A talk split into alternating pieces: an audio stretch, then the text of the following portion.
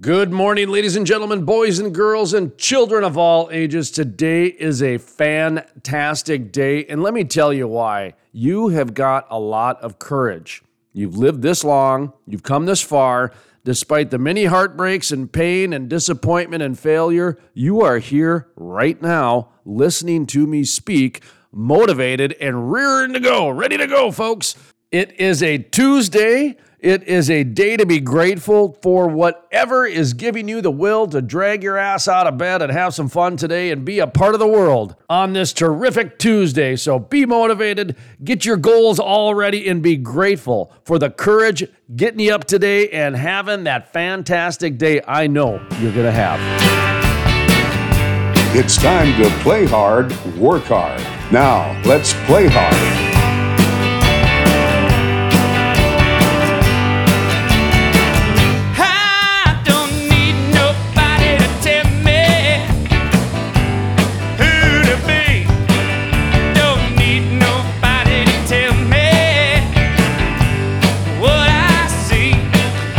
Welcome to the Crude Life Morning Show. Play hard, work hard. My name is Jason Spiess. That is Sterling. Oh, that is Frackleberry Hound dropping a known. chewy paws antler. Yeah, it's funny. She's totally silent 30 seconds ago. She sees us starting to record. She goes over to her box, picks out the loudest damn antler toy she can find, and brings it back. And we were wondering if this was coincidental or what the story was behind this, but she knows exactly what she's She's doing got us trained. because every time we're going to hit record, Frackleberry Hound goes over and grabs one of those chewy paw antlers and just starts making noise. It's like Pavlov's dogs, except I'm not sure if she's the dog or we are in that scenario. I'm just I'm I'm just astounded at her instincts. Mm-hmm. Her her diva instincts. Sorry, the levels are really hot here, so I apologize, I folks. just- Holy maybe we need to try giving her her own microphone sometime. That's all I'm saying. Welcome to the Crude Life Morning Show. Play hard, work hard. Let's try again, Sterling, because we were going to do this show right, but look at that. We already went off the off deep the rail here on a Tuesday, which is a Monday for some, because of Martin Luther King Day yesterday.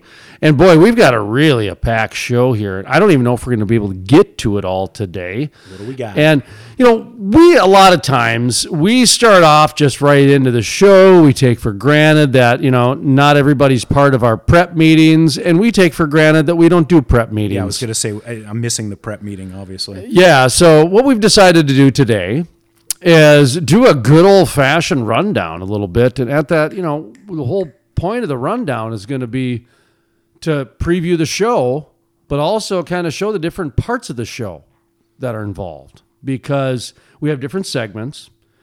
First segment, we just have intro, but we have to go through the sponsor. We do our social media, scream and shout, phone line sponsor, the newsmaker, the preview. We set the table. Right. It's the teaser, the You gotta taste. You got to set the table for what the buffet of offering is going to be.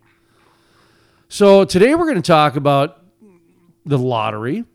You know, we got 1.3, 1.4 billion dollars that's going to be given away this week. Well, between the Mega Million and the Powerball, right? There's two of them, right, Yeah, yeah. right, They're both combining like them. they're both one's at like 800, one's the other one's at like 700 million. Something along those Yeah. lines, and you got to figure in the you know the next 24 hours or what are we at now? So there's one tonight Mm-hmm. on a Tuesday here, and then there's one on Wednesday night.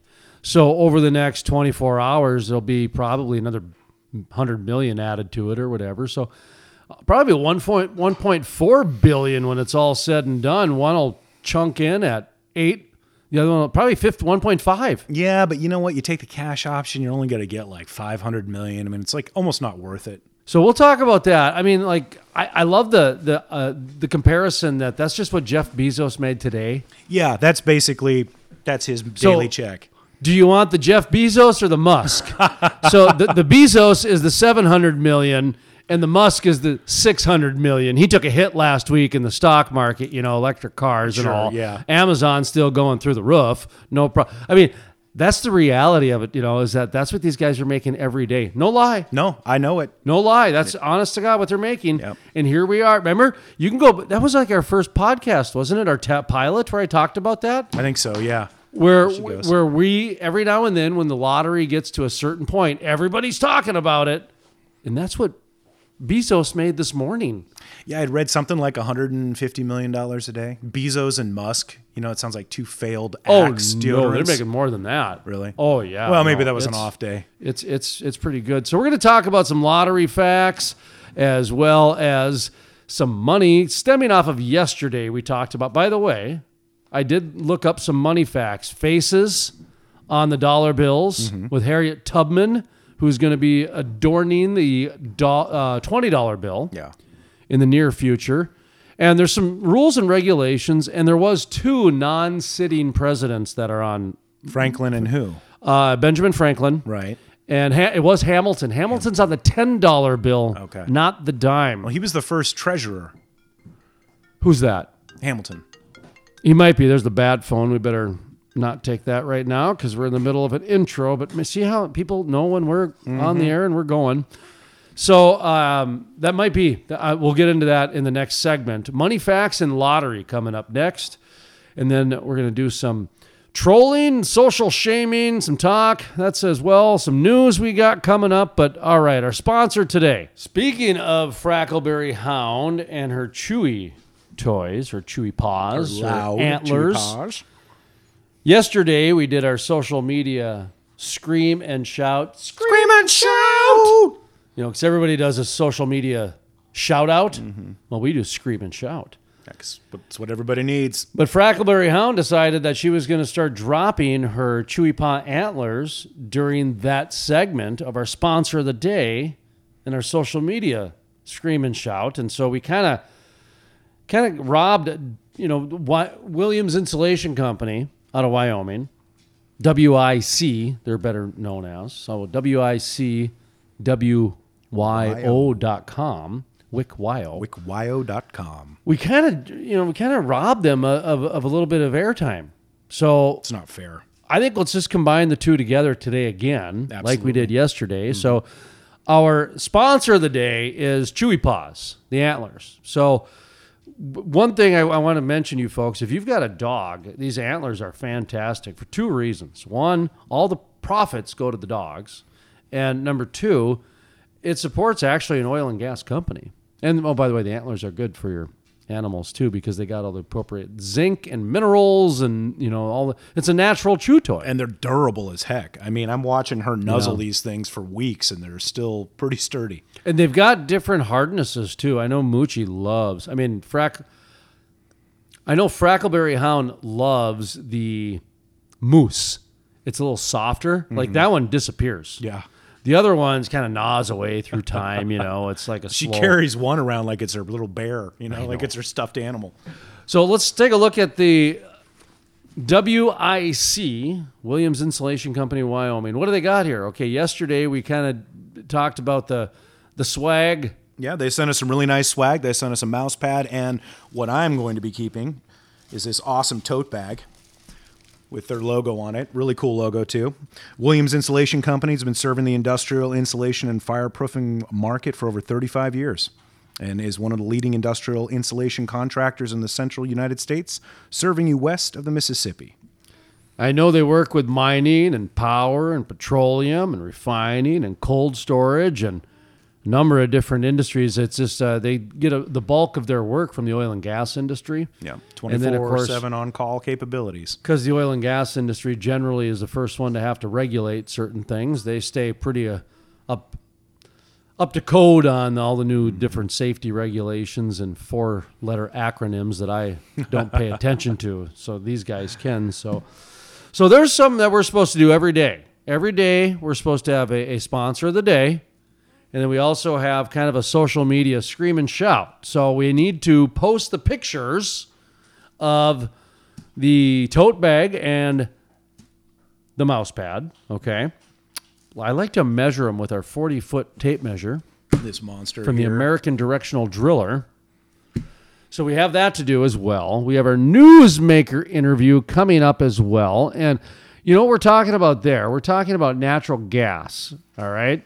And there's a lot going on with natural gas. Of course, we we we all know about oh boy, the phone is ringing again. The bat phone, I tell you, it just You do know you can mute those, right? what's that? You can mute those. Yeah, but how do you know somebody's calling them? right? You're right. That's totally better than interrupting a show. Must be important. Yeah. It says police. Yeah. He's trying to multitask right now. Trying to figure out exactly what part of the show we're going to be moving on to. But we do really want to thank our sponsors, William Insulation Company and Chewy Paws. It's really nice to have your guys' support and, of course, your awesome swag and awesome antlers. Sorry about that, folks. All right, we're back. Uh, so, anyway, our newsmaker interview coming up in the second half of the program is Charlie Rydell from the Center for Liquid Natural Gas. Okay, he's the executive director. He's our newsmaker interview, more of a kind of a, a recap of last year and a, a look ahead to next year. So, more of that type of thing as, as people are already out beating the streets for 2021, getting things out there. But you know, there was a lot of that kicking the can. Oh, after Christmas, after the new year, after the election, and this and that. And so people are out, you know, and so the liquid natural gas world, it's good to keep an eye on what's going on there because natural gas is the transition. It, it's it's where we're going. It's just if no matter how you slice and dice it, natural gas is going to be around for our lifetime, folks. So that's coming up in the second half of the program. Uh, the Oil Man magazine, new issues out, and You on the cover this time? no, no, I'm not on the cover. No, we've got the our column in there, living the crude life. We have the uh, back page. We have the we're kind of the exit interview. Nice. so what we do is we take quotes from this program, take quotes, and they go into the magazine. So it you know it's it's more of a, a way of extending our reach, part Getting of our cross promotion a little bit. So uh, the new Oil Man magazine and Oil Woman magazine is out as well. The links are available at thecrudelife.com. Of course, you can go to oilwomanmagazine.com. You can go to oilmanmagazine.com, but we have the links at thecrudelife.com as well. But like I mentioned, we, we've got a column in there, and they're pretty progressive when it comes. I mean, they've been covering artificial intelligence for eight years now. Wow. Oh yeah, they've been they, they're very progressive with the magazine. Yeah, I, so um, check that out as well. To end the show, we do a daily update. I don't know if you knew that. I did not know that. So we have a daily radio update that we now put on the podcast. Really? So it's a daily radio update on the podcast. Just flows off the Yeah. tongue. Yeah. Just I mean, just almost you can chant It's it, right? like a pretzel in my mind. the daily radio update. Okay. the Crude Life Daily Update for the radio on the podcast. Jeez. Boy, that's better. I like that better. Man, this is great. I am excited in my chest to Can't wait you. to see that T-shirt. that's dot com. has to be long sleeve, I'm sure, to get all those letters on there. Okay, so that's what we have. And today it's uh, Mike Marcil, and he's breaking down more of that COVID stimulus and where the money's going. And Ching, and, ching, ching. Yep, and it's just kind of direction it there and, and everything. And he talked to the who was it? I believe it was the Commerce Department. So a um, little bit of um, information Is there. there anybody still in charge over there? He said that he's been trying. No, he said that they were they're actually being pretty receptive. Other departments are not. Yeah. They're they're kind Everything of seems to be kind of up in the air right now. in hiding, if you will. So, Mm, yeah. all right, let's switch gears here for just a second. Now that we've got some of the the show laid out a little bit, and even some of the sponsorships, and we're going to get to lottery talk in just a second. You got news. But yesterday we talked about uh, dollar bills. Uh, Harriet Tubman, uh, they were talking about going on the twenty dollar bill. This is stemming off of Martin Luther King, some of the civil rights movement, and how. And I, I, I didn't hear of that till yesterday, and Was like, Well, "Whoa!" One of those things that came up, I think, what, about six, seven years ago, and then it just got kicked down the road, I think. Right, and I know that there's always been debates about certain figures on you know d- d- money denominations and stamps and all kinds of different things. So it's just noise to me. Yeah. I didn't realize we were so close to actually doing it. So we went and looked it up, and we're going to go through really quickly just on who's on what dollar bill and this and that because we, we kind of got stumped yesterday. Yeah, it was sort of shameful how little we knew. I know. well, we all know George Doll- George Washington's on the one dollar bill. All right, but do you know who's on the two dollar bill? Ah, I actually have some of those. Is it Jefferson? Thomas Jefferson. right. Woo. Thomas Jefferson is also on the nickel. And of course, George Washington is also on the, the quarter. Right. All right. Uh, Abraham Lincoln, he's on the $5 bill as well as on the penny. Do you know who's on the $10 bill? Um, No. Alexander Hamilton. Oh, yeah. He, Duh. he was not a president. I believe the former secretary treasurer. I think the first Secretary of Treasury. I believe he was the first secretary treasurer. And so that would make sense Yep. that he's being honored on the $10 bill. Now, yesterday, I, I mistakenly said he was on the dime. But looking at upon it a little bit further, uh, FDR, FDR. Franklin Delano Roosevelt is on the dime, of course, with March of March Dimes, of Dimes, right? And the polio. polio. And so to honor him, because before uh, a certain year, you couldn't have faces on there. You could have eagles and bears and beavers and buffaloes and wooden nickels and that sort of thing. So, Those things looked cool if you can still find them. so on the $20 bill, which Harriet Tubman is supposed to be adorning here in the near future, Andrew Jackson. Yeah. And that one is really funny. Yeah. because he tried to abolish the banking and tried to. I mean, he was staunchly against paper Yeah, currency. it's almost like it was, you know, sort of a a, a, diss on him, really, to, to slap him on there, or it was like a placeholder. They couldn't figure anybody else to stick on it. I think you're right. It was. It was almost like a little Well, bit because we're not a talking about ironic tongue in cheek, a little bit. Yeah, why the twenty out of out of all of the different denominations? It seems like Jackson's like, yeah, we could take him off the wall. I mean, is it because he was against the banking, uh, Now, there's a the lot of whole stuff thing about that they, that they're going to have him replaced by Tubman? Yeah. Well, I mean, why not Alexander Hamilton? Because he wasn't a president. So and I find that interesting. That's all. But yeah. So uh, Andrew Jackson was also on the one dollar coin. really. Yeah, he was. Uh, Ulysses S. Grant, we found out yesterday, was the president on the $50 bill. Now, he was also on the commemorative 50 cent coin, but my memory is JFK Yeah. on the was- 50 cent coin. Yeah, he was on the half dollar coin for a while, I think. So, you know, this only has, this doesn't have the coins. Yeah, This only has because I remember dollar my grandfather right? used to give me the Eisenhower dollars, and those were put out in like the seventies. That's right. And so Eisenhower the was on a Susan. B. Anthony one that was a little smaller, and that one you, you see you don't see them out in circulation anymore. Not really. Oh, I get it. So they were commemorative. Like Yeah. even so on the five hundred dollar. Well, b- by the way, back up here because uh, B- Benjamin. We all know it's all about the Benjamins hundred dollar bill. Well, there was a five hundred dollar bill.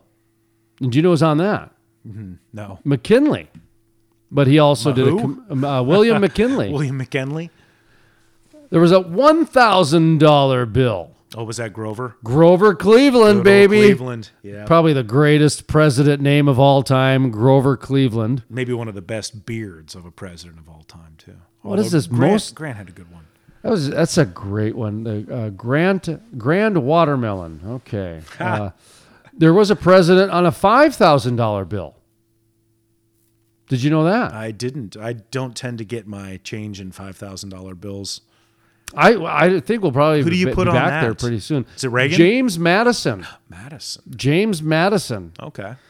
The face on the ten thousand dollar bill. There was a ten thousand dollar bill, and he was not a president. And I've never heard of this guy. Who? Salmon Salmon. Okay. Salmon. Salmon P. Chase. What is that? Like the guy from Chase the Banking, Monopoly think? game? Uh, That's what I'm wondering. Is Chase banking? I'm, I'm, we'll, we'll look it up in between Yeah. commercial breaks. Come back when we do the lottery talk. I wonder if that was like uh, one of those, you know, because sometimes they'll issue stuff that never actually gets out into circulation. Now, this one I did know. The one hundred thousand dollar note. Oh yeah, The one hundred thousand dollar bill. I did know this because of The Simpsons. really? Yes. I know it because of Monopoly. Go ahead. Oh, you do? Yeah. Who is it? Woodrow Wilson. Woodrow Wilson, baby. That's Yep, right. yep. That's right. Yep.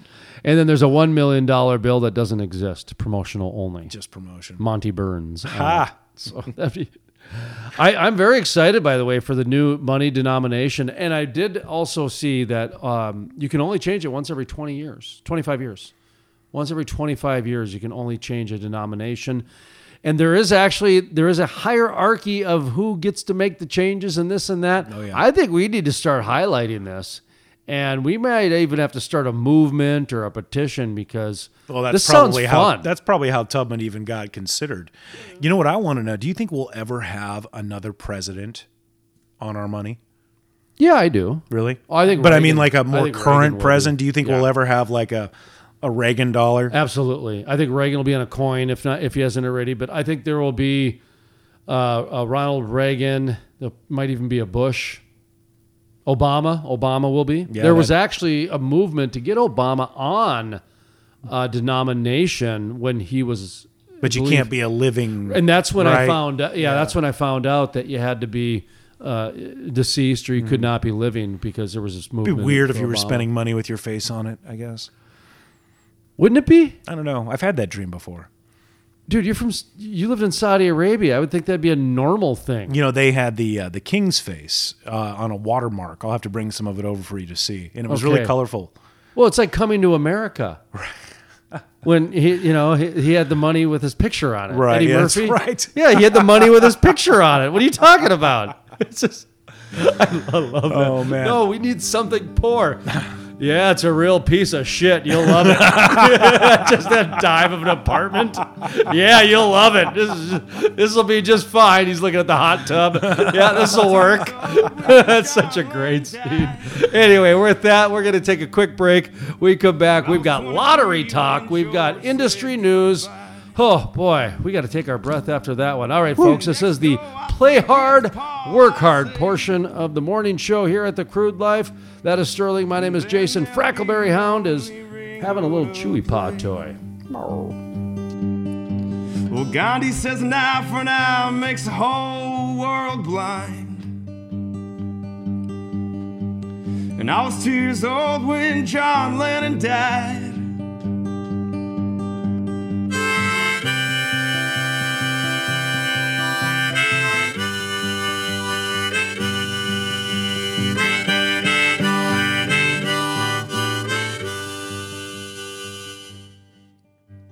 Well, I was born under a harvest moon. And I wasn't too late and I wasn't too soon. And I was born on the first day of my life. And I was two years old when John Lennon died. The Crude Life. Play hard, work hard. Is sponsored in part by If you have natural gas leases and are looking to sell them, Swan Energy wants to talk to you today. Give them a call at 866 539 0860. That's 866 539 0860. Swan Energy is buying up natural gas leases and they may buy yours too. Give them a call today. The Industrial Forest. It takes an industry to build a forest. Hey folks, Jason Spiess with The Crude Life. Did you know about half the trees planted in the last 20 to 30 years have died within the first year? Lack of watering, transplant shock, special interest groups, poor growing conditions are just a few reasons it takes an industry to build a forest, and that is exactly what the industrial forest does. Sustainability sheds, critical pipeline systems are implemented to ensure the forest survives and absorbs carbon for decades to come. It takes an industry to build a forest. If you're interested in sustainable forests, growing industry jobs, check out theindustrialforest.com. That's theindustrialforest.com. Play hard, work hard. Now, let's play hard.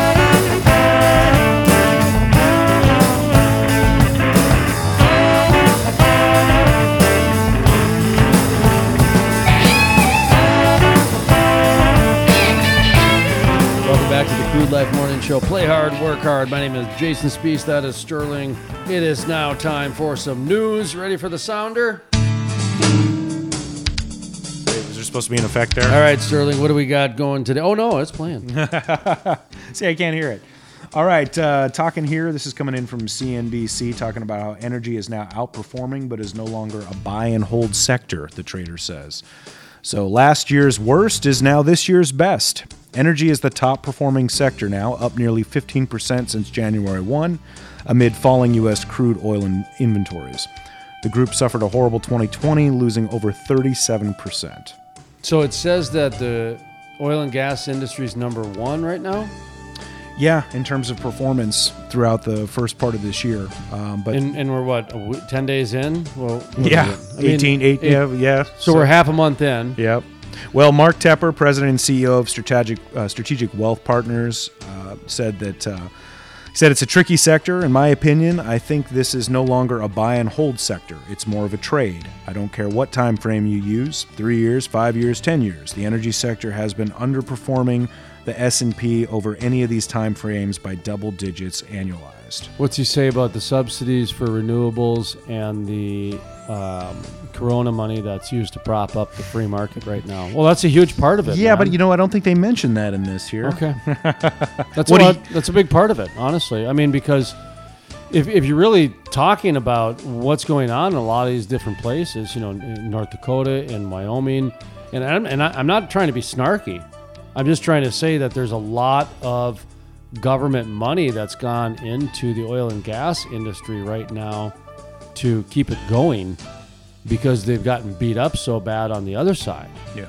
So, um, I would think that that would be something that most of these economic articles would say, like, okay, the North Dakota government um, uh, stimulus ends on this date, and the Wyoming stimulus ends on this date. To me, that's the type of information I'd like to know if I was a business owner, um, not what some guy's opinion is about whether you should buy or hold. Well, you know, and, and I think what they're talking about too is he's making the case that you know the that oil has support right now, but it's more because of reduction in supply rather than an increase in demand. But he goes on to talk about Diamondback, his favorite play. It's pure play on the Permian. It's down about 30% year over year. They're a low cost producer. They're one of the few companies that can actually make money if oil were to drop back down into the 30 or $40 range. anything about the consolidations, about the bankruptcies, about all the small businesses that had to, you know, take a 30% reduction on costs so that they can continue to do businesses. Yeah, and how many smaller players can do that? Can take a 37%. Oh no, the operators don't have to. That's small. That's the trucking companies and, and the you know like me and, and and the sand guys. You know, it's the small businesses that have to do it. Otherwise, th- someone will. So it's. I always find those those articles very interesting. These economists and these different, you know, they sit behind their computers and they click and they clack, and they haven't ever spent one day out in the out in, not only in the oil and gas world but the real world.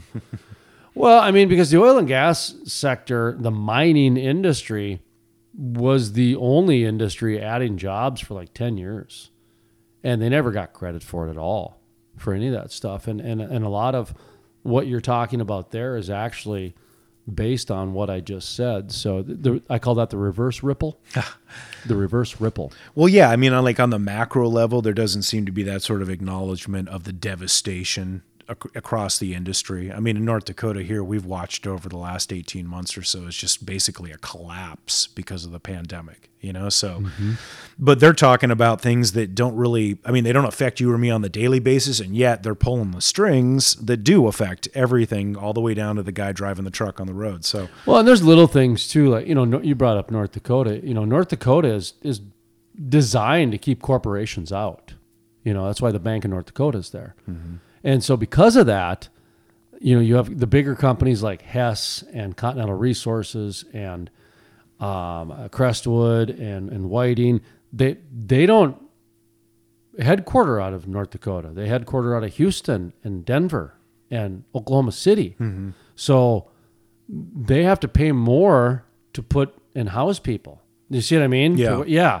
So it, it do you think that'll change? oh no. Oh no. No. I North- mean, because because of the way that system sort of baked in. that's why the the Bank of North Dakota is there for that reason. A lot of it was for farming to keep out corporate farming. Right. Yeah. Yeah. To And- allow small operators and small farms to still be able to thrive. right, Right. which yeah. hasn't turned into that. Yeah. No, they switched that back. Um, there were some Ivy Leaguers that came in and rewrote the banking bylaws. Yeah, that's God, a, that's shocking. that's a different story for a different day. Well, you know, we'll talking a- about, we'll uh, North Dakota- conspiracy theory on that, I guess. But um, So anyway, Yeah, what's really. the story going on there? Oh well, this we you know bouncing over talking about North Dakota. This Yeah. is from the North Dakota Petroleum Council. They're talking about an estimate here.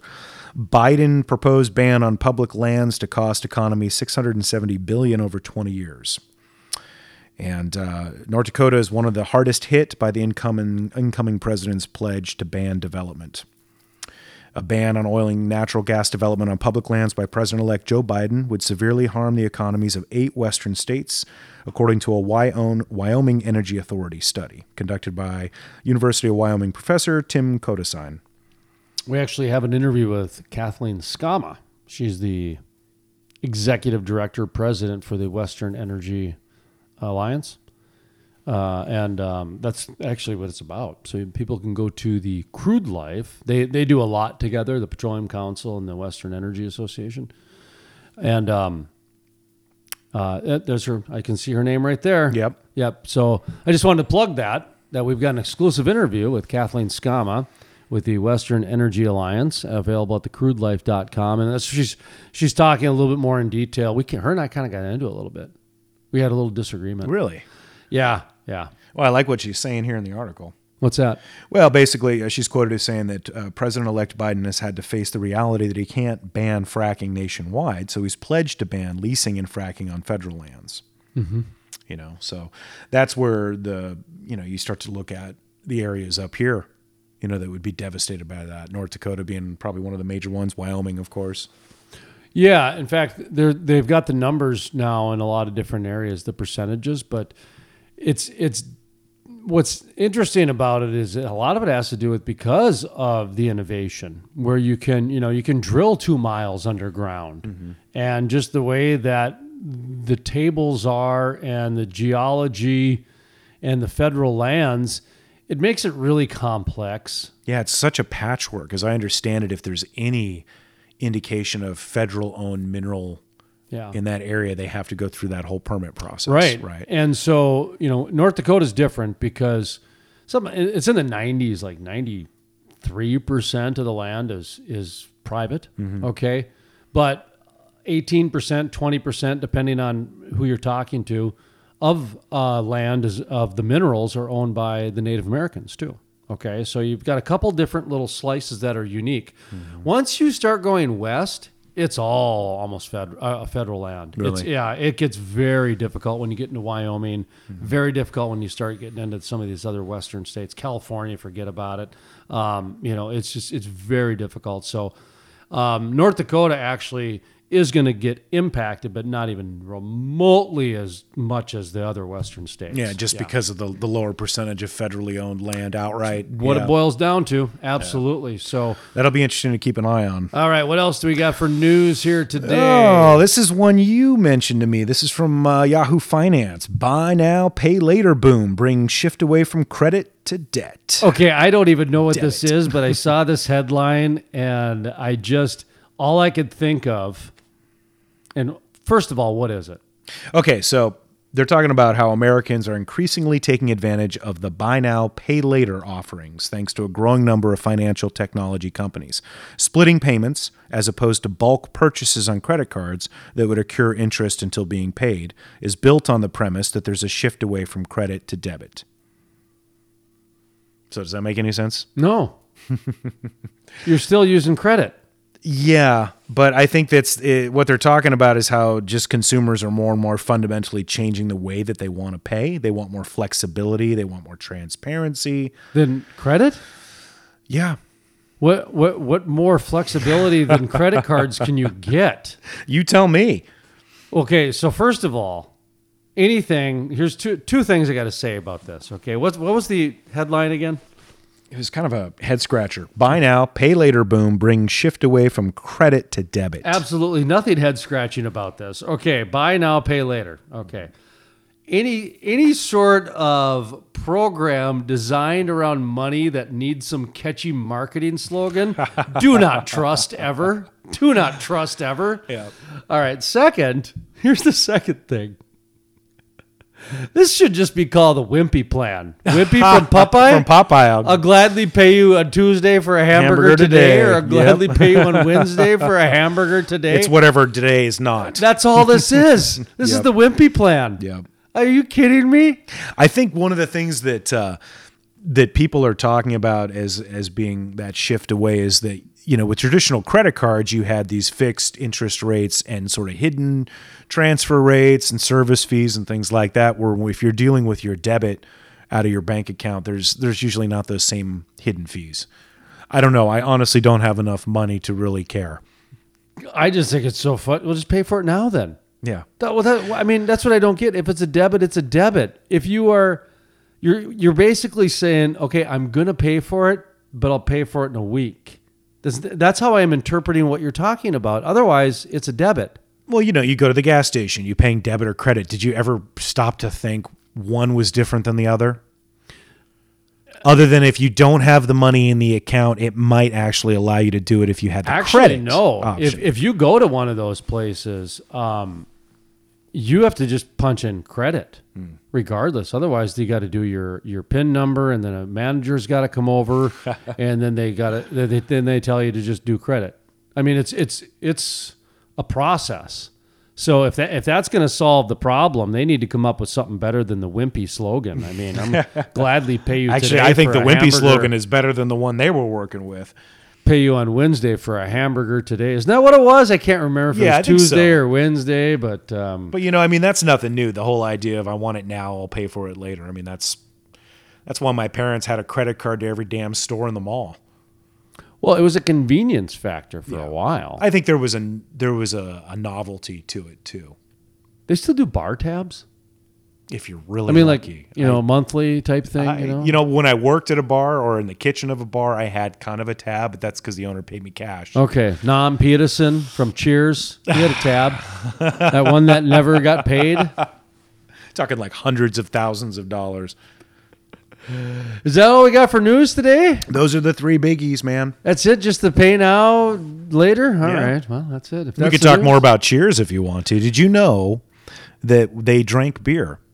At while Cheers? they were at Cheers during the filming. They were I- drinking beer, but it was generally flat or warm. I always read it was non-alcoholic beer in some of them. I don't know. I know that if you remember watching the last episode, or if you've ever rewatched the last episode, they are blasted. They are by the end of that show. yeah. and then they did the Leno, and and they couldn't even. no, they could. I don't think they could stand up oh at that no, they point, had to man. apologize. No. The network It was like me at 4 a.m. at the frying pan. You know, that's But not it a was pretty so sight. interesting about that. No one cared. No, well, because it was like an it was like when Mash ended. It was like this national moment where they were going away. Who's gonna judge? Plus, it's about a bar. I was gonna say who who's gonna dr- judge a bunch of people drunk on the finale of the one of the greatest shows ever about a bar. Yeah. Anything less than them being a drunk is a failure. it's kind of it's kind of like when you know you throw a party. You don't want anybody to show up right away. Right, right, yeah. be- Nah, if anybody shows up early, man, that's the worst party ever. Are you kidding me? I hate to go to that party. Woo! Thank God nobody showed up on time. I hate to That's go to, that's at least what I was always telling myself at hate my to parties. Go to that party. All right, we got to take a quick pause. When we come back, boy, what would you do if you won the lottery? And would you tell anybody? Gosh, I think you have to. Some states you don't have to tell anybody. I don't know. Some states you have to. I think North Dakota you can be anonymous. All that plus much more. A little lottery talk when we come back here on the Play Hard, Work Hard Crude Life Morning Show. My name is Jason Spiess. That is Sterling. We'll see you in a few, folks. California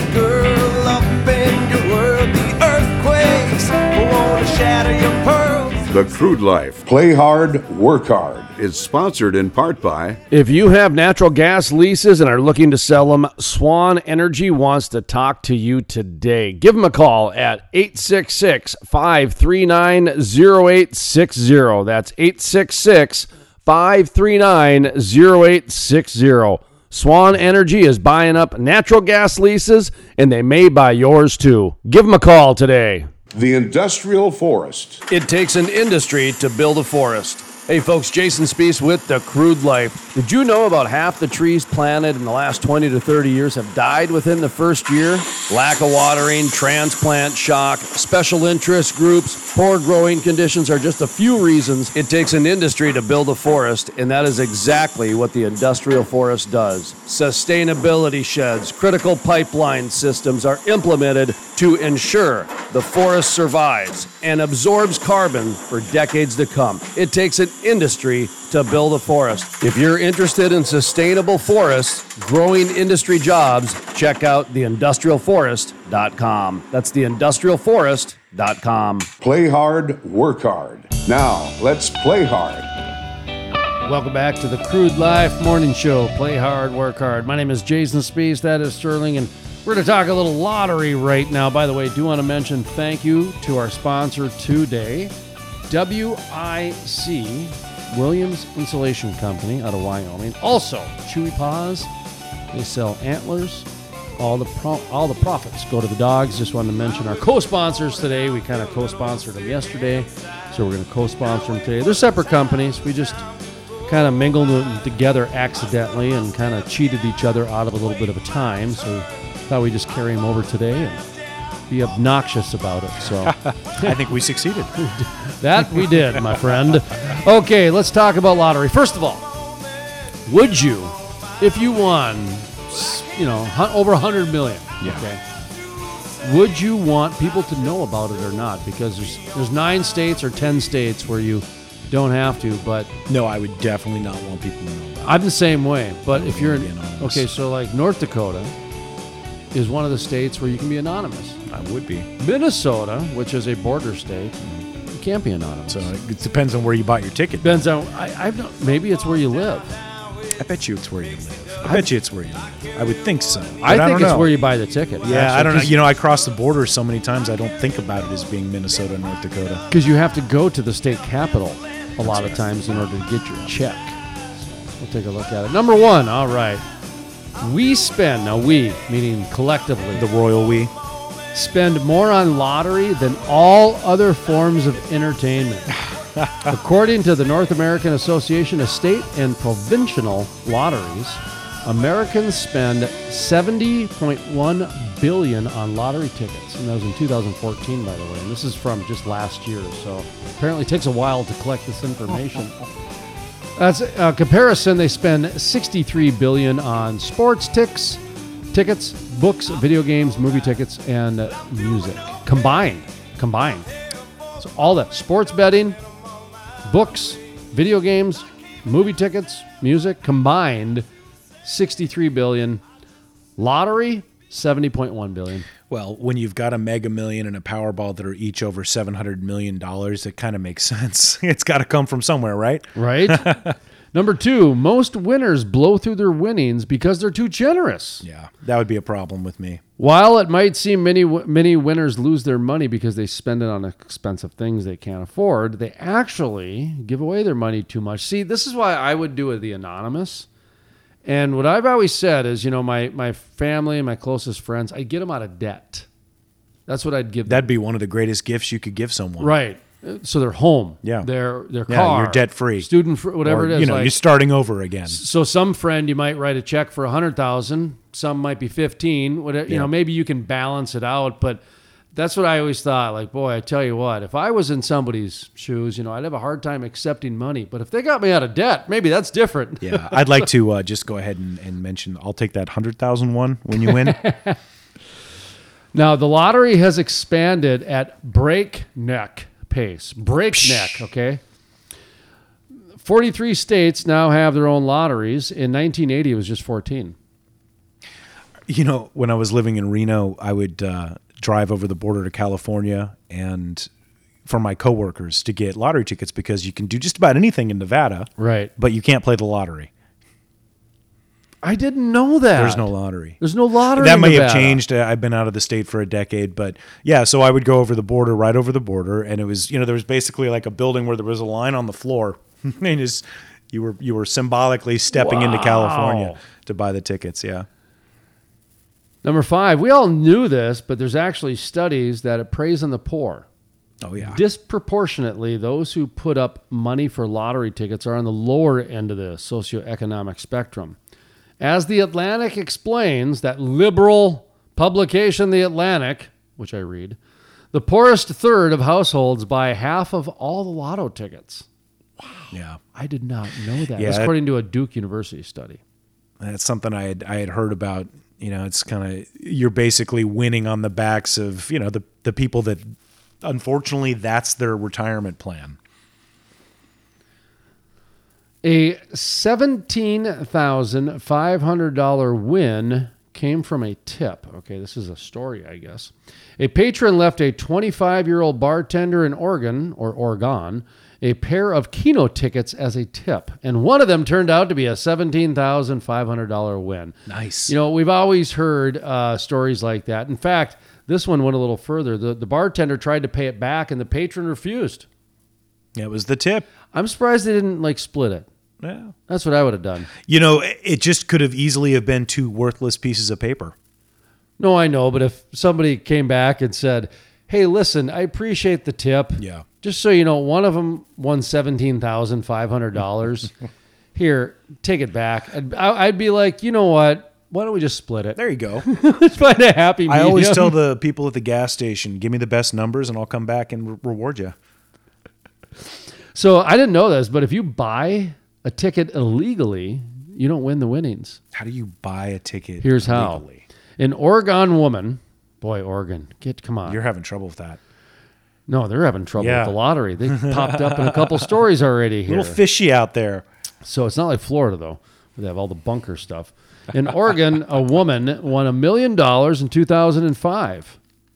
But when authorities learned that she had purchased it through illegal means, specifically, she used the credit card of her boyfriend's dead mother to buy the ticket, Ouch. with an additional $12,000 in other illegal purchases. Oh. So they confiscated her prize, and her winnings went to the Medford Police Department. Now that's convenient. That is a whole separate issue. Yeah, it by is. The way. You know that whole Yeah. deal, Oh, yeah, I right? do. The confiscation, The confiscation. the business of confiscation. Mm-hmm. Some believe the Illuminati might be behind the lottery. I did not know this. You know, we just did the They money. are. Those guys are busy. we just did the money, Right. And we had conspiracy theories of the money lined up, but we didn't get to it.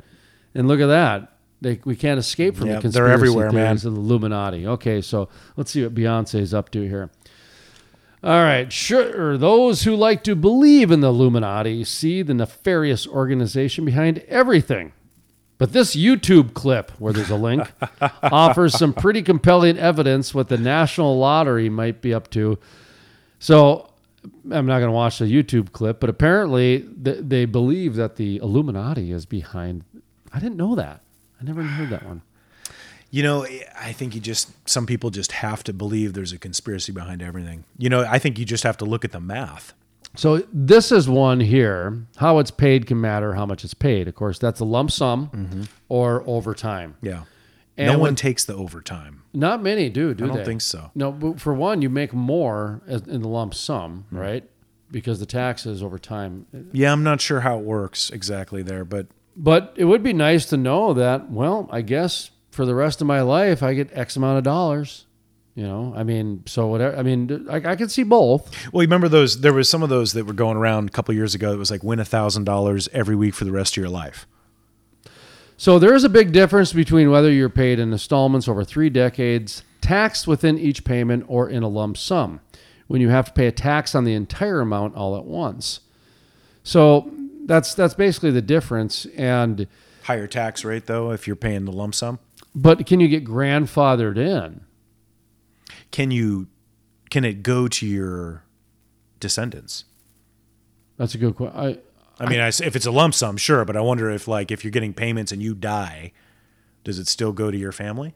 I wonder how much of this gets done. Sorry, I was looking at the next one here. Some people scrounge through the garbage looking for winning tickets. I wonder how often this is done when these big jackpots happen. like how I mean what what I, I just It seems like a like a like a like a scatter shot strategy. Well, it seems like a blind acorn and a squirrel analogy, you know, or something like that. It's just it's a little bit different if you don't. I mean, oh, I suppose maybe out in the back of a of a convenience store that would make sense. Maybe. But you know, they've got those scanners and stuff that you can just pop in and see if your ticket has anything. I'm just thinking that the payout wouldn't be very good, would it? No. I mean but again, you only need to get hit one that's good. Okay. Very few winners get plastic surgery. That's interesting that they even know that. You might think that a bunch of money out of the blue might lead to a number of winners trying to shave off a few years of their appearance by way of plastic surgery. But in fact, just 1% of the winners do get plastic surgery. I, I would have Well, thought it would have probably been higher. like, you know, because they want it, not because they're trying to hide. So it says the first thing that you should buy is a debt free credit card. What is a debt free credit card? Okay. Something for rich people? A new car, house, or jet ski can wait. The first thing lottery winners are advised to do is spend their winnings as paying down their debts. Well, of course you are. When you mm-hmm. pay down a dollar of debt, that's a dollar you no longer owe. Oh boy, boy, this is a Oh, this is fascinating. tell me tell me more, Mr. Wizard. Did it come with a picture? There was this great show on Fox, Man versus Animal, and they took animals and they raced them against humans. Do you have you ever seen that? No, but I'm guessing it was a pretty much an animal win. So they, I think it was Husan Bolt, Okay. And Usain Bolt. he was yeah. racing a, che- racing a cheetah, or a giraffe, Wow. or a camel, or something. Any one of those probably beat him. And I think it was the giraffe he was racing. Okay. And Carl Lewis was one of the commentators. So I mean, That's Fox. This is back when they remember when they just would throw like a boxer in with a celebrity. And, Yeah, I'd call it a show. yeah, Yeah. they were doing things like that. Well, they had okay, man versus animal. That's And awesome. I'm not kidding you. It- they they took a sprinter and it had to be Husan Bolt or somebody. of Guessing it wasn't a cheetah though, because that could get deadly. it's like didn't Hussein, matter. Hussein Bolt beat the cheetah, then the cheetah ate Bolt.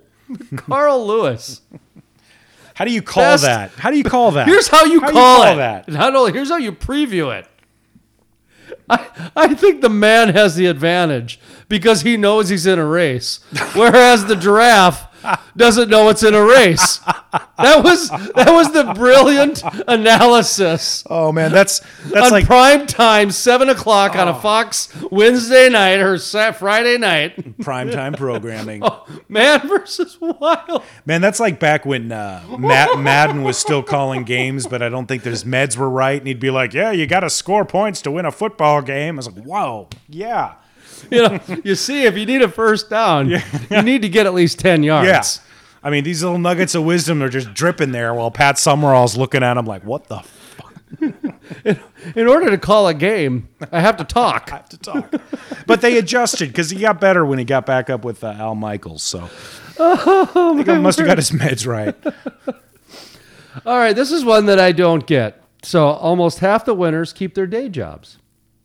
According to the Camelot Group, 48% of the winners continue to work their day job after striking it rich. Sarah said she might, although I think that attitude has changed recently. But Do you honestly think somebody would do that?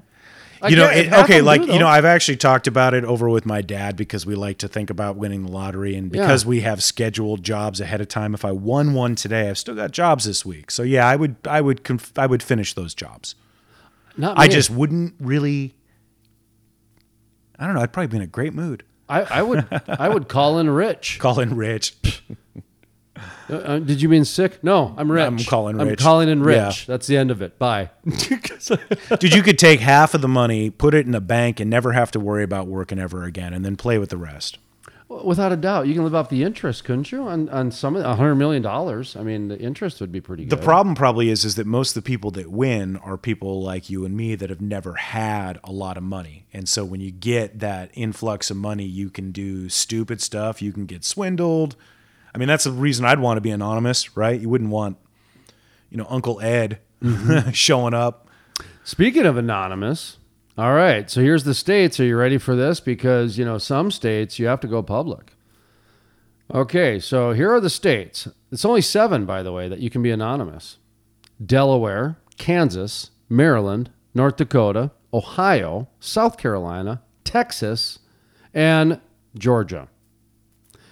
Okay, they allow winners to seal, shield their identities, while states like California and Wisconsin prohibit winners from remaining anonymous. Yeah. No, I definitely like the anonymous part. That would be the way to go. But there are ways to do anonymous. They say in some of these other states, like that, you can hire a lawyer and get a trust, and you know you can do some of the loopholes in order to be anonymous. But there are actual states where you cannot. Well, you know, a, uh, a lottery winner is almost always news, but when you get these ones that are up to almost a billion dollars, you know, if you could be anonymous, people be looking for you. You asked about can you leave it to your children? Yeah. The estate tax can come back and bite winners, it says. Getting the winnings in the form of installments can seem like the wisest financial choice. However, this approach can leave your next of kin vulnerable to estate tax if you die before the payout is done. Yeah. So it, it, it You'd be better taking it all up and investing it than letting it get paid out over years, I'm guessing. Some winners keep on winning. Yeah, Who said you can only win once? Mm-hmm. So, a former math professor who probably knows a thing or two about odds Yeah. has won the lottery four times. 4.5 million the first time, 2 million the second time, 3 million the third, and 10 million the fourth. Okay, I want to talk to this guy. Let's get him on the show. Or strapped to a chair. I would think that he's got an inside track. I have things nothing to do with knowing the odds. I, I, I think he's got some sort of webcam or something that's Just- just figured something out because, well, like the McMillions, you know about that whole thing, right? Yeah. Remember Oh, the old, uh, Yeah. where, where they, the, mon- mon- the Monopoly the game, they- Monopoly, they yeah. rigged it. The employees did. Well, there was an inside job with a retired police officer that was part of the security apparatus. Yeah, it was a total inside job. So who's going to believe the, the, the math guys in an inside job? there has been there has been lottery inside jobs before. I think I- there was one in Minnesota a couple decades. we would ago. have a guy who worked at a local tavern, okay, and in um, North Dakota, North Dakota, we have pull tabs. Pull Okay, tabs. pull tabs. It's like, it's just like a singular paper version of a slot pull. You know, you, you you open the pull tab and it's cherry, cherry, lemon, or They you make know, a very satisfying sound. Right. And the the pull tab operator, you you give him the cash and he reaches in this big drum or big square or big uh, aquarium and pulls out a handful and gives you the eight or whatever. But they keep track of the winnings. So if they ever get it to where it's like uh, top heavy of winners, okay, so let's say you're down to, you know, you're getting close to half full, because I think when you're around 40%, they got to pull it, okay? You, you can't go below 40%, okay? Maybe it's 30, I forget what the Right. number is. But there's a sweet spot, okay? Like, oh, we've only had one 1,000 winner, there's 10 left. Yeah, dude, I've I've watched people sit at a bar and get into a get into a box of pull tabs and get angry if somebody else tried to buy one. Because you can get tipped off by the pull tab operator if the odds are in your favor to say, if you got 300 bucks to spend, you're probably going to walk out with three grand. Yeah. You see what I mean? Yeah, Where- yeah. But you got to spend 300 bucks. Well, and it's you know they used to put it up so they would show which ones were gone. You know, so there's no Yep. more 250s. There's you know, so you knew what kind of bucket or whatever you. Do they not do that anymore? I, am not sure. I was going to say, that's what they used to do. I think that's what they still And do. so, yeah, if, if you had a pull tab operator that knew what he was doing, this was before even cell phones. you got to watch out pull tabs, man. It's like eating sunflower seeds Without or cashews. You'll just sit there and do it and do it and do it. so fun to watch single guys do it because they got money to blow. And they'll just still spend like a thousand bucks on pull tabs. There'll be a plate of, of dead chicken wings next to a pile of empty pull tabs. It's like when you go to uh, the Texas Roadhouse with peanuts all over the floor. It's just it's just pull tabs all over the That's how floor. we do it up in North Dakota. Uh, You go to Minnesota. We mentioned Minnesota. That's how it is in the Lakes Country. Oh yeah, absolutely. You, you go, go- in, there's the Lions Club doing the pull tabs. you Yeah. bet any place on the lake is just full of pull tabs and hot beef sandwiches. Wait, what are we talking about? That's gonna do it, Dave. Man, we got to get ready for our liquid natural gas interview. We're ready to work hard. Coming up next with the Center of Liquid Natural Gas. Sterling, any final words on the lottery? no, I'm just hoping I'm going to win. I got to go get a couple of tickets. Looking forward to this interview. Good luck. Can't wait. All right, play hard, work hard. Work hard up next. Sun falls down, now it's pixie dust. I carry what I need, baby. You I can trust. I carry a note in the pocket of life and a pencil and eraser by my side.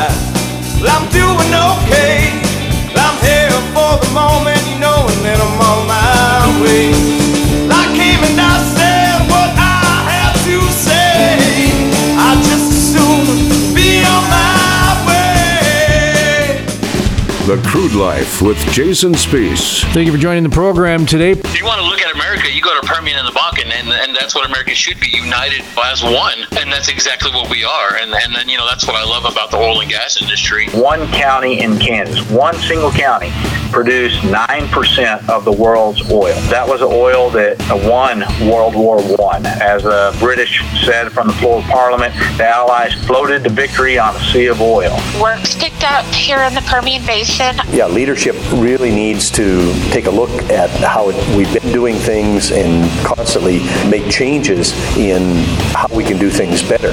Commodities are always, always, always, any commodity business, whether it's milk or whether it's oil or whether it's apples, they always are boom or bust because the solution to low prices is high prices. The solution to high prices is, you know, is high prices. It's a big issue. You know, it's kind of Red Riding Hood syndrome here. People making out the industry to be the big bad wolf. And on top of that, you know, you would get a nice increase in pay, as I'm sure most of us all know. When you move to oil field areas, you get a, a nice little bump in pay. After him and I having five margaritas over at the Cork and Pig, I called my boyfriend and I was like, hey, do you want to move to Texas? And he was like, yeah, when, when are we moving? and honestly, we moved about a month after that. this oil and gas industry, I've met some of the best people I've ever met in my life doing this. Play hard, work hard. Now let's work hard. My name is Jenica Hauser, and I'm back with another interview on behalf of thecrudelife.com. And today we get to talk with Charlie Riedl, and he is the executive director for the Center for Liquefied Natural Gas. Am I correct, Charlie? That's that's your actual job title, yes? That's uh, that's correct. I know you do quite a lot. Would you be interested in telling everyone a little bit about yourself and and uh, what you do? Sure, happy to. Uh, so the Center for LNG is a trade association that is uh, based in Washington D.C. and uh, we represent companies that are involved in the export of liquefied natural gas, uh, which is really just natural gas cooled to minus 260 degrees, uh, and loaded onto cargo vessels and transported around the world uh, to regions and countries and places where uh, natural gas demand is short, uh, or, I should say, natural gas supply is short, but demand is high. And so uh, I've been at this for the last almost six years now, uh, representing uh, 12 companies and uh, every one of the uh, current facilities that is currently exporting LNG out of the United States. So uh, busy job with, with lots to do between uh, working on Capitol Hill and with uh, the administrations uh, and also with uh, some of the, the, the on the receiving end of where this LNG is being shipped to as well.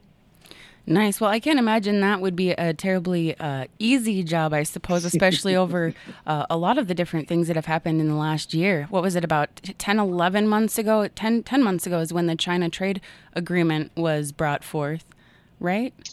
Yeah, so that's right. I mean, we, we so we've had a ongoing trade dispute with China for the last uh, almost three years now, and uh, it has really slowed uh, the LNG supply or, or exports from the United States to China uh, quite considerably. And uh, what we really saw happen was uh, a trade dispute that was started over things that had nothing to do with with natural gas or the trade of natural gas between the United States and China Uh, and and as the various levers were pulled between the two governments and two countries uh, to try to um, uh, really bring China to the table uh, in a good faith negotiation effort.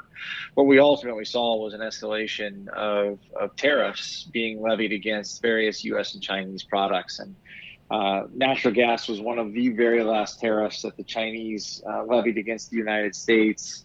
And what it really basically did was uh, um, essentially close down trade of LNG between the U.S. and China. We've started to see a little bit of uh, an uptick in, in exports uh, go back to China as it relates to LNG, but really rather slow. And, and I don't think that the Chinese are going to come anywhere close to hitting um, the, the phase one trade agreement that was struck between the U.S. and China, like you mentioned, uh, almost 11 months ago now. Um, I, I, I, know I'm, I'm hard pressed to sort of see how they're going to meet uh, what what they set forth in that phase one trade uh, phase one portion of the uh, trade agreement. Out of, out of curiosity, how far off are they from what they had agreed to? Do you know?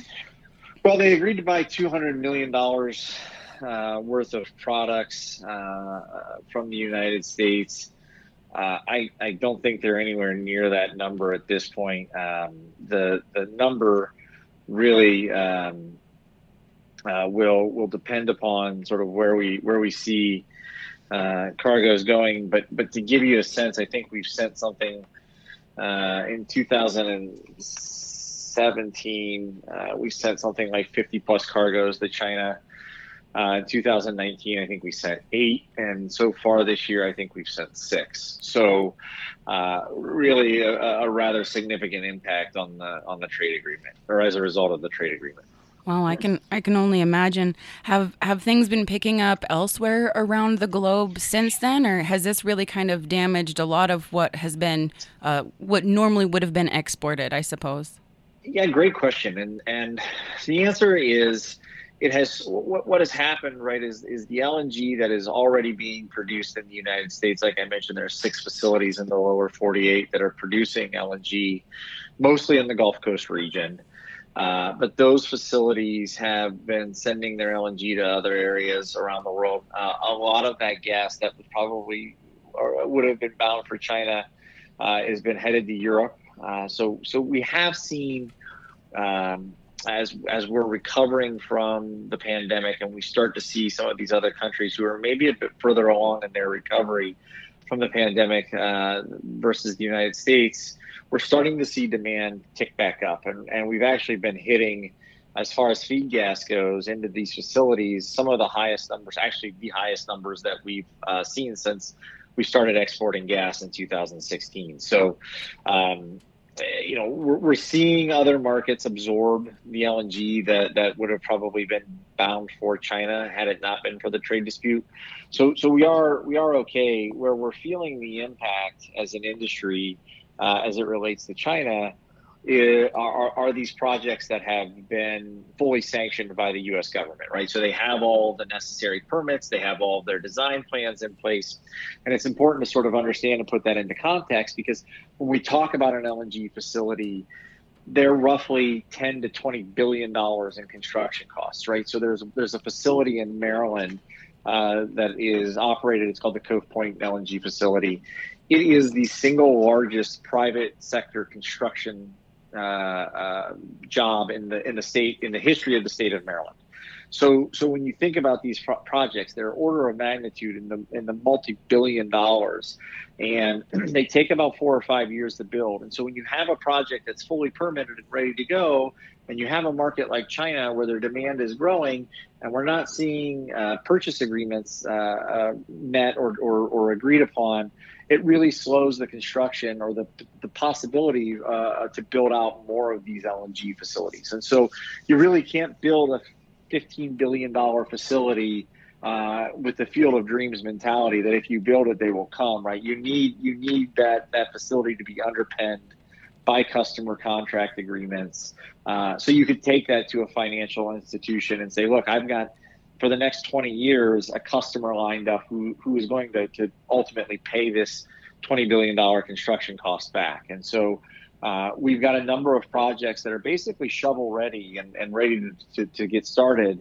Uh, but they're they're looking for the the customers, right? And we saw the pandemic really sort of slow that process down as well. So between China and the pandemic, 2020 was almost a bit of a lost year for the LNG industry as as we're thinking about uh, new commercial build out of, of facilities. Mm, that's unfortunate. I guess I guess since you had brought it up, how did the COVID pandemic change the way things were being done in regards to, uh, you know, the, the LNG process? Yeah, so really, we, we didn't see from a from an operational standpoint, right? We didn't really see any fundamental changes. Uh, what we saw though was a slowdown in the demand for natural gas globally, right? Whether whether it be because we just saw factories shuttered or slowed, where production was limited, people staying at home. So so really, the the idea was not necessarily in, in regards to uh, the facilities that were up and running, right? They were able to produce LNG as, as needed. But uh, the as needed portion of it is, is really the, the, the part of it that was impacted significantly. We just, and, you look to Asia, South Korea, some of these markets where, where there's large amounts of manufacturing, uh, of technology, or, or, or a heavy reliance on natural gas for their manufacturing, that just basically slowed to almost a halt. And as a result, right, what happened was demand for LNG plummeted, and we saw this big dip, just like basically every other commodity that happened when we saw sort of the worldwide lockdown that happened. We're starting to see a slow recovery here. Uh, and, and really, I, I expect that, that as we round into the beginning of next year, towards the end of the first quarter, uh, we'll continue to see sort of these consistent uh, high numbers and, and the demand sort of back to where it was pre-pandemic levels. And that's interesting to know because I had a seen on one of the links that was sent to me. It was talking about how the projection for throughout this winter was looking like the demand was going to go up, but the production was going to actually decrease. Do you think that that's still on par? Mm-hmm. I do. I think that we'll continue to see uh, that kind of uh, that kind of growth, right? And when we think about that, really, it, it, it, sort of takes a step away from the LNG production side of this and more towards uh, where we're at from in the U.S. as far as natural gas production, right? And and we have uh, record amounts of gas on hand and in storage, and the drawdown of the gas against that that natural gas storage uh, will be an interesting one to sort of follow. A lot of that here in the U.S. depends upon weather patterns and, and really what happens. Uh, how high are people turning the heat up, and what does that demand look like? Uh, you know, as I look out my window right now, it's snowing, which is usually a good sign for natural gas demand in the winter. So uh, it's one of those things that, that we will continue to see uh, and, and pay close attention to as as demand for LNG globally recovers uh, how how far will that dip into U.S. gas storage? Yeah, that makes sense. Well, I suppose now you've got a whole uh, new set of potential uh, worries to think about with the uh, potential incoming new presidential administration. How do you think things have been affected so far? I mean. Uh, even before the inauguration on January 20th, much of the media has already decided, and uh, the Electoral College, of course, had voted placing Biden as president elect. How do you think this is going to affect the export of LNG? Yeah, I, I, think it's a it's a bit too early to tell, but I would I would sort of uh, hazard a, a couple of, of, guesses here that I would offer. One is, um, you know, under so so I think from an LNG perspective, an important nuance to understand is all the facilities that are currently in operation uh, were approved under the Obama administration, and I would expect that uh, knowing sort of having been around during the Obama administration and working in the LNG space and, and seeing what's happened over the last four years with the Trump administration, I, I would expect, you know, Vice President Biden, when he was in the Obama administration, was really out uh, in front of a lot of uh, uh foreign relations and, and involved in a lot of those conversations uh, where natural gas was a part or a topic of conversation. And, and he was quite a proponent of, of LNG exports and natural gas. I think that we will see more of that. I don't know if it will be as uh, sort of, I, I, don't expect it, I guess what I would say is I don't expect it to be as aggressive uh, as it was in the Trump can or the Trump administration, where we saw sort of this full-throated endorsement of natural gas and the use of LNG. Uh, but I would expect that we will be able to continue to operate with the same level of, of confidence that we were under the Obama administration and as we transition into a, a Biden administration. Uh, interestingly enough, right, we were we were sort of humming along uh, as, as an industry when President Trump came in, uh, and then he started a trade dispute with our largest trading partner. So it hasn't been exactly a perfect scenario for the LNG industry. Um, I think that you know, interestingly enough, maybe maybe uh, counterintuitive to what you might hear from fossil fuel industry executive is I, I, I do think that if the United States re-enters the Paris Climate Agreement, it's actually for the benefit of U.S. LNG exporters. Uh, you know, when we start to look at this, there are opportunities there from an optics standpoint that that help U.S. LNG exporters when it looks like we're participating uh, in in things like the Paris Climate Agreement. When we start to see regulations that look like we're addressing methane, some of the challenges that we hear internationally about U.S. gas production. So I actually think that there there are some opportunities that exist with the incoming Biden administration. A lot of that remains to be seen, right? We're just starting to see some of the cabinet nominations come through. Uh, so so I think it's it's a bit too premature to start hazarding a whole bunch of, of uh, thoughts on uh, uh, how we expect this to go. But I, I, think that, that we'll be able to manage and work with an Obama or with a Biden administration uh, as we did with an Obama and a Trump administration. So I think that there's there's opportunities. Nice. Do, do you think that some of your confidence in that area might stem from all the projects that uh, you've got going on in order to reduce the carbon emissions and uh, like the methane trapping? I was really intrigued reading about the different ways and how much carbon has been brought down. Uh, the carbon emissions have been brought down. Yeah, you're right. You're you're absolutely right, Jenica. I mean, I think Jenica, I think there's a, there's there's all kinds of opportunities that exist uh, with technology that, that we're seeing uh, Center for LNG members deploy some of the efforts and initiatives that they started to address both methane and carbon. And, and really, what we've seen here in the U.S. with the adoption of natural gas, switching from coal to natural gas for electric generation, those kinds of things, is really going to provide a, a, a uh, it's providing a blueprint for others around the world to look at. And what we've seen, actually, the interesting thing. Um, there was a lot of debate about this during the, the presidential election and during the debates uh, around sort of bans on fossil fuels and, and all of these kinds of things. But what we've seen happening with the adoption of natural gas uh, for power generation, what, what we're seeing is it's spurring this sort of partnership or, or developing this partnership with renewables. And what we're at, what we're what we're finding is in, in areas or regions where we're deploying natural gas as part of the solution, right? Not the entirety of the solution, but part of the solution for power generation it de-risks some of the developing technology related to renewables. So not only is natural gas a cleaner burning fuel uh, from the alternative that we're switching from, which in most cases is, is coal, right? We're switching away from a lot of that, that sort of dirtier fuel source, which is immediately uh, addressing some of the, the CO2 emissions, uh, right? We're at the lowest level, but our demand is the highest it's ever been.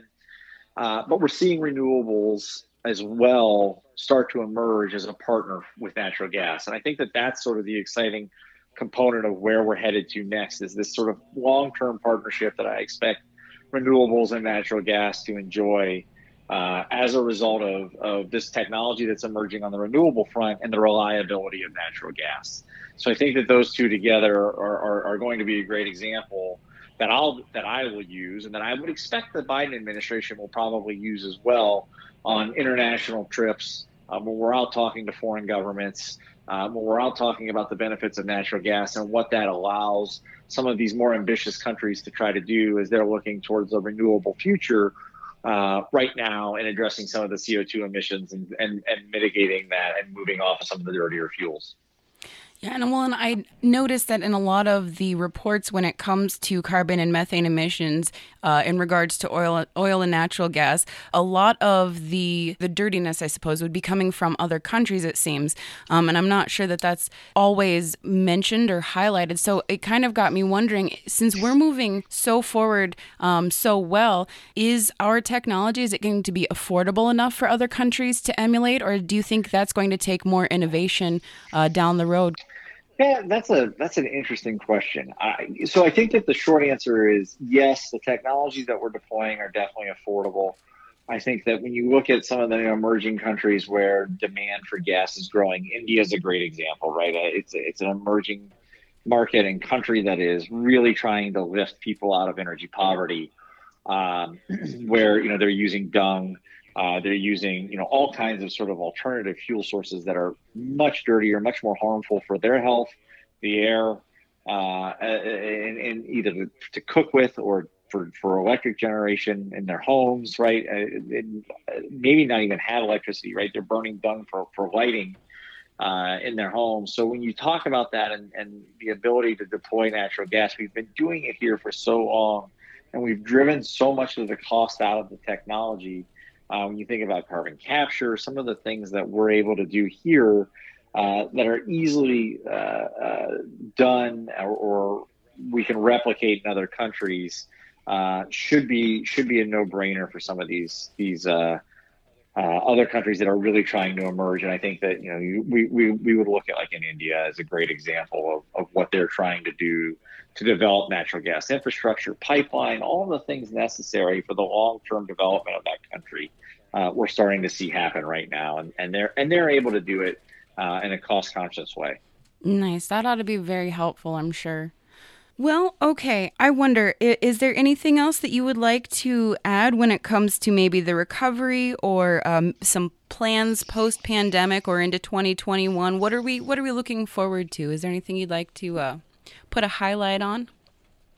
Getting on an airplane again would be a good time. Um, not wearing not wearing a mask. Uh, no, I, I, I, I, I say that in jest, but in all honesty, right? I mean, I think that um, we finally are starting to see some positivity uh, as it relates to this vaccine, which I think will really uh, start to really uh, ramp up the pace in which the recovery happens. Um, you know, these markets where we're starting to see natural gas uh, demand recover uh, are all positive signs. I expect that by the end of 2021, you know, we will we as it as it relates to gas demand, right? We will see sort of things back to where they were before. Uh, and I think that that is something that all of our members are excited about. I think that it's something that we're working hard and making sure that we continue to really deliver the um, value proposition of natural gas and, and the importance of uh, U.S. participation in that market, right? I think that that's sort of the other part of this that we're going to continue to really uh, uh, focus our attention on. Uh, and making sure that we've got you know all, all of the answers for those who are, who are looking at uh, as they emerge from from the pandemic these countries as they emerge from the pandemic where they're going to focus their their efforts as it relates to climate and make sure that we're ready to, to help answer those those challenges as, as an industry. Just kind of being prepared and, and leading the way, huh? That's it. That's it. well, it's a it's a great goal, great vision to have in mind, and I, I'm looking forward to the days of getting on a plane and not wearing a mask too. I mean, it's normalcy is is a beautiful idea at this point. Mm, don't realize how much you miss it until it's gone, right? So isn't that the truth of it? Well, thank you so much for your time this morning, Charlie. I really appreciate you taking the time to, to talk with us today and well talk with me today and, and give us some of this information. There's a lot of really great stuff in here and I, I do appreciate it. So thank of you. Of course. Yeah, happy to, Jenica. Thanks so much. All right, my friends, that was Charlie Riedl, the Executive Director for the Center for Liquefied Natural Gas. If you'd like to find out more information, take a look at the show notes for links. And if you liked what you heard, make sure to take a look at the rest of what thecrudelife.com has to offer. Well, you build a bridge and I'll hammer on the harmony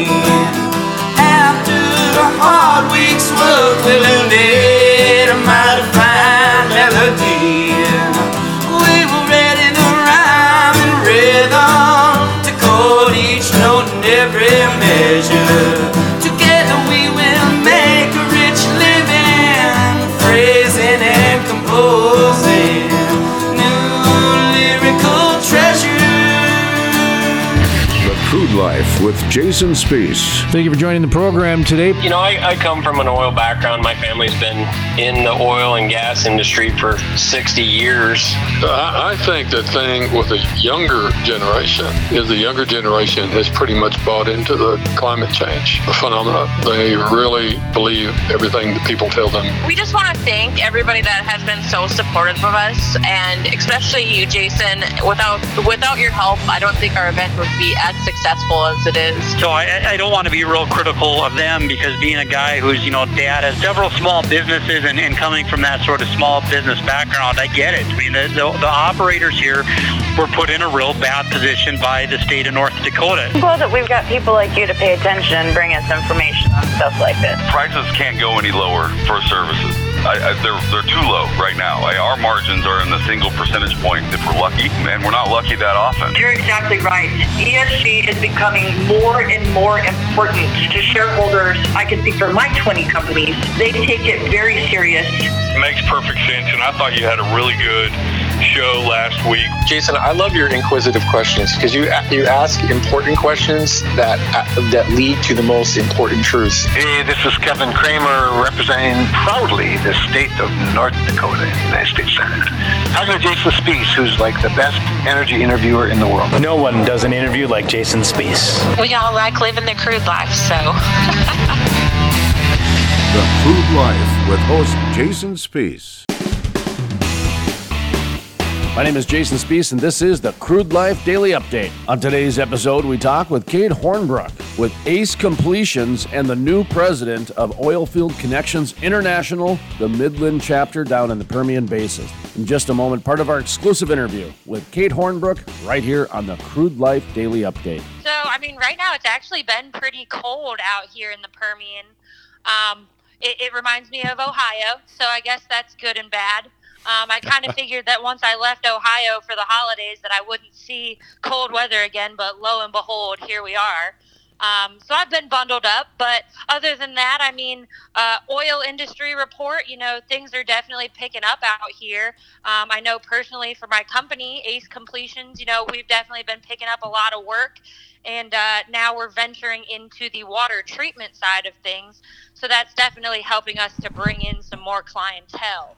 So that's really wonderful. Water treatment side of things. Elaborate a little bit more if you can, please. We actually merged with Terra Oilfield Services, and they deal on the water treatment side of things. So, with their strengths in that and our strengths on the bulk frac chemical side, um, I think it's a match made in heaven, no doubt. Can you recycle water enough so they can water trees? So, yes, I mean, like you definitely can. It just depends on what method that you would use to treat the water. I mean, you can chemically treat the water, and I would probably not use that type of water for foliage. But if you can use maybe like electrooxidation of water or something like a different cleansing process. Is that something that's possible where, you know, an oil and gas company, if they recycle the frack water down to the point to where it can actually water a forest? I don't I don't see why not. Awesome. Yes. That'd be amazing to be able to close the loop. To listen to the full length interview with Kate Hornbrook with the Oilfield Connections International Midland Chapter and Ace Completions, check out thecrudelife.com. That's thecrudelife.com.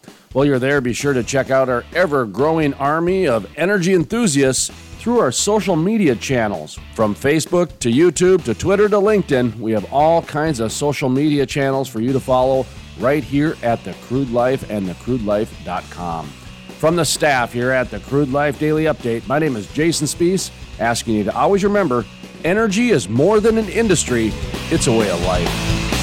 The Crude Life is sponsored in part by It takes an industry to build a forest. Hey folks, Jason Spiess with The Crude Life. Did you know about half the trees planted in the last 20 to 30 years have died within the first year? Lack of watering, transplant shock, special interest groups, poor growing conditions are just a few reasons it takes an industry to build a forest, and that is exactly what the industrial forest does. Sustainability sheds, critical pipeline systems are implemented to ensure the forest survives and absorbs carbon for decades to come. It takes an industry to build a forest. If you're interested in sustainable forests, growing industry jobs, check out theindustrialforest.com. That's theindustrialforest.com. Play hard, work hard.